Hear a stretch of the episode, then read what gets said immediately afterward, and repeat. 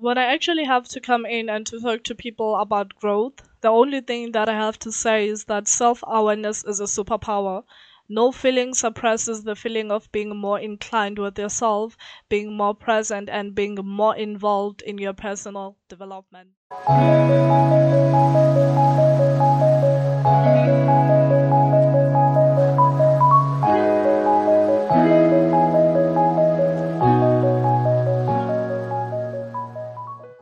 Welcome to my podcast. I am your host, Ayanda Mavata, and on Growth Insights, we are going to be thoroughly exploring everything related to growth, specifically focusing on the aspects of personal wellness and also career wellness.